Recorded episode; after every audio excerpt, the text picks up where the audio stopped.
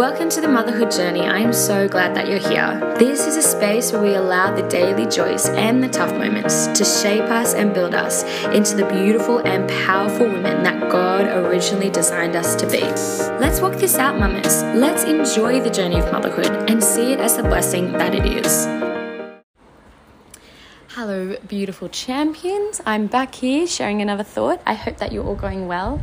Um, I feel like the Lord has been challenging my whole, my heart so much on the concept of release. Um, now, I might be talking about it in a way that you haven't considered release before. It can be meaning so many things, I'm sure. But it's been an important word for me. I feel like it's easy as mums to, um, I, don't, I don't want to necessarily say be pent up because it's not that um, that is something that I'm feeling at all.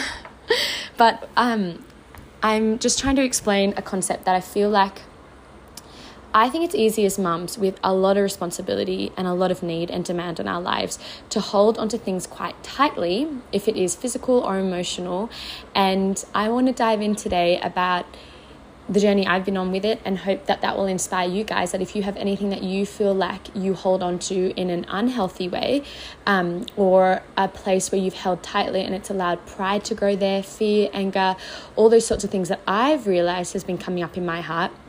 Um, I feel like the Lord has grace, graciously and gently been working on me to be able to break those things down and become released and kind of calm. And something that popped to my mind, which is um, funny is I find I often like hold tension or squeeze my pelvic floor. Um, I wouldn't even say necessarily in times of stress. I'm just like chilling and then I'm like, oh my gosh, I'm like all tight down there. Um, I don't know if you as a girl, or I think mainly it's after you have children, if you've noticed that at all. Maybe it's just a pregnancy thing, I don't know. But I was like, wow, isn't this so interesting? I love like everything that's connected to the depth of who we are in the design of being a woman. Because even thinking the other day, like I was teaching Hayes and Noah about how God created Eve differently to Adam and how it was interesting how he did those two um, processes and how Eve is like a woman and how part of our name is literally womb. Um, and we are different to men because we have a, a, womb. Like we have the ability to hold life in us. And uh, I just was like, just dreaming, I guess, enjoying how awesome it is that we have a womb. And I just think society has just broken that and degraded that so much as um, something that isn't a huge part of the identity of who women are because they're trying to fight for really good things to give women worth outside of bringing forth life. But I think that there's a huge missing in that God, from obviously the very beginning, designed women different to man, as we've talked lots on this podcast about our different roles. Doesn't change our value, but different roles. Um, that a woman so much of who God made her to be and why God made women instead of just leaving the world being full of men um, was because we have a womb. We have this supernatural ability to create life. And I think it's so challenging and interesting for me. Like right now, I'm pregnant with my fourth child and I um, have had a lot of bleeding in this pregnancy, and I've never had that before. And we've had a few scares. We're really sitting before the Lord and praying for the life and safety of this child. And I thank God so much that this child is still doing well, although I've been bleeding every day for a while now. And my heart goes out to anyone who have not had those results. I'm I'm so sorry, and I hope this isn't triggering to you. And I just honor you in the journey you've been on and the redemption that I know God has for each person in this area. And I still am standing in faith for my sweet child through everything my body's going through right now. But I think it's just been really interesting having that occur in my pregnancy right now, as it does make me more aware of the um, value and depth of what I hold in my body and not to just take it for granted um, but brings such an honor that I get to hold this child and that its life is out of my hands. And the only thing I can do is stand in faith and align myself with the God of healing and truth, who I know His will is for life at all times. But I also surrender to um, His goodness no matter what circumstances we go through as a family. And so it's this balance of trust and faith, which is the whole Christian journey. Wow, massive.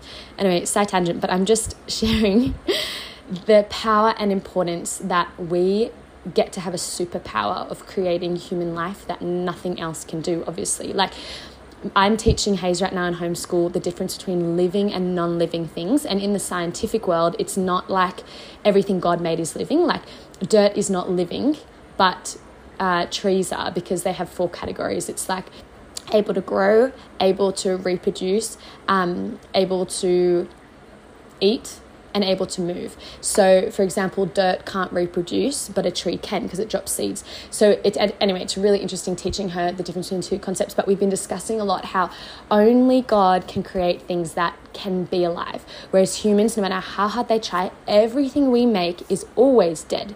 Literally, we cannot create a plant, we cannot create anything that is alive.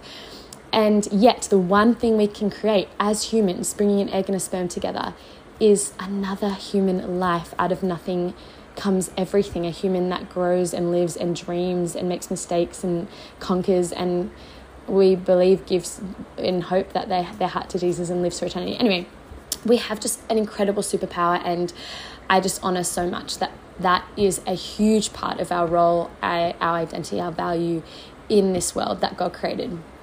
Anyhow, I'm going off onto a tangent with women. I don't even know I'm talking about women, but I'm kind of talking about the pelvic floor and how um, women have pelvic floor. I don't know if men do, I'd assume not. Anyway, you probably know more than me. But often I hold tension in my pelvic floor, and I'm like, isn't that incredible? Because I, as a woman, can hold tension there. And I'm going to say, for the point of this podcast, men can't, even though maybe they have one. Um, but I hold tension there, and I'm just honoring that that is a part of me that makes me a woman. And I think if I'm holding tension in that area, that, I don't know, to me is a sign and alarm that I am needing to grow and journey in my identity as a woman because that's out of whack. I shouldn't be squeezing that part of my body, I guess. Um, so it's been a really beautiful journey for me these last few weeks because we've been in this tiny cabin before we moved to our proper house, and a lot of things have been brought up between me and the kids, between me and Brad. I think we're living in this very small area and having everything stripped from us. We haven't had water. We've had a compost toilet that stinks every day. We have power cutting off every day at some point or reception off. Like we're all in one room and it is like 34 degrees right now. It's so hot. So lots of challenge, lots of cool beauties, but it's awesome because in the hard times, God brings forth maybe things that if we were continuing to live in our Sydney life, we would have never thought or focused on because we're so in our own lane, doing our own thing, and not allowing things to be disrupted.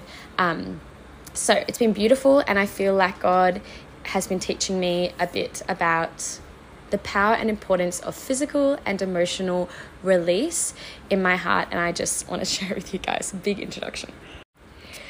So I was realizing the other day when we went to this huge market, um, in like an hour away from us, I got super overwhelmed being in this market with loud noises. And something I struggle with a lot is being overstimulated. When I have a lot of noise and sound, it just makes my head pop off. Maybe that's why I moved to the country to a farm that's so beautifully just covered in trees rather than like a city or like shopping areas. I just don't like those places naturally.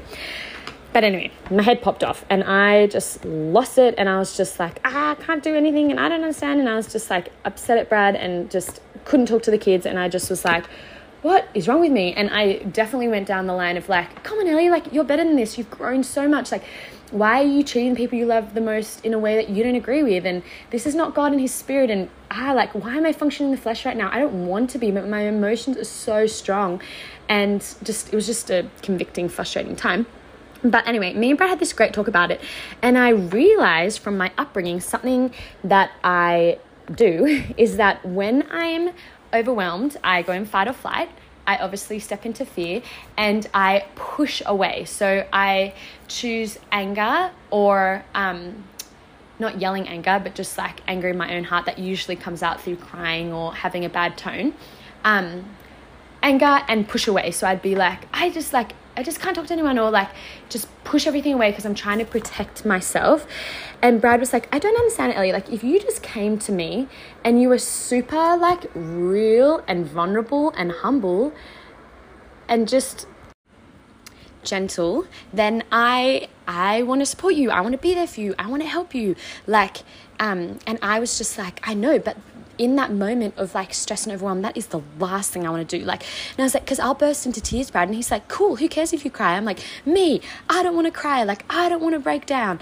And he's just like, but Ellie, don't you see that you're not even getting the end result you want and you're just lost and confused rather than submitting into humility? And that really impacted me. And I realized over the next few days that so often when the children overwhelm me or something pops up in my mind, I can become very like, harsh or like reactive rather than responsive. And I realized how much it impacted my children. I've been struggling a lot with discipline and authority in this move because the kids are acting up more, they're not having their normal sleeps, everything's different. And I'm finding that was a really big, tricky thing for me last week. And I realized changing everything this week after having this revelation, the kids are almost back to normal. I'm like feeling so normal, like I used to, and just strong and like loving and empowering most of the time.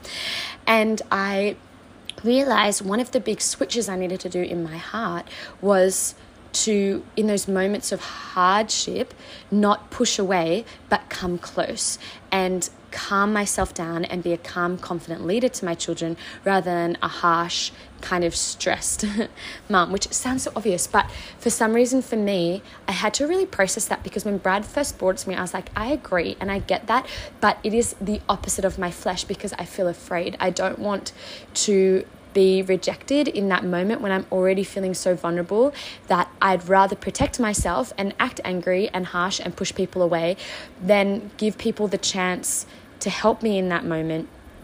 I was too scared to be vulnerable. And when he brought up all these concepts of these words that I'm like, they are things that I thought I was flourishing in, like humility, which in some aspects I am. But when he brought this, I was like, wow, I'm really um, turned away and turned off being humble and and um, vulnerable and gentle in moments that I am struggling.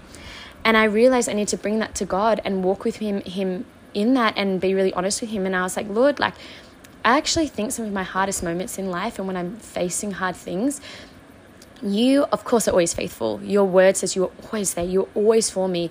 And I'm realizing more and more that those moments, it's never that God walks away or God just wasn't there or where's God right now? He's just not talking to me. It's actually the positioning of my heart, the soil that I'm allowing to stand in that moment. And I am choosing to push Him away in my own faith journey in times that I am functioning in more pride or anger, which is a natural result of my flesh, my upbringing, the things I've been trained in, the natural habits that I fall into.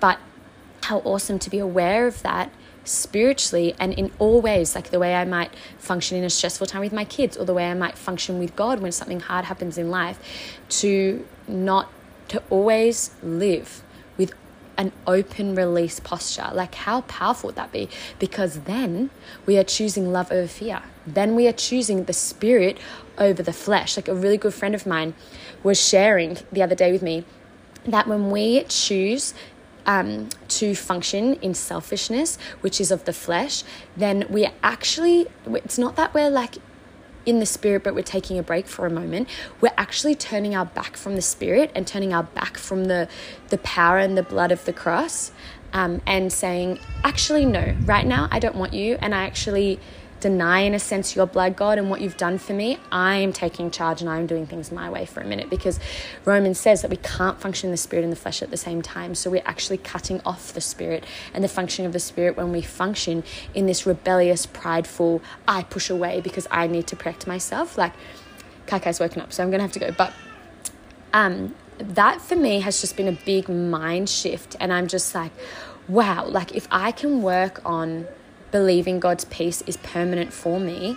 And in those moments of hardship and stress and just disruption that comes up against me, if I can even physically just relax my shoulders, relax my pelvic floor, and say, I'm safe, I actually have time to choose how I'm going to respond, and I can be the calm person I want to be, and I can press in and believe that I'm functioning in the spirit, not just allow my natural fleshly reactions to take over.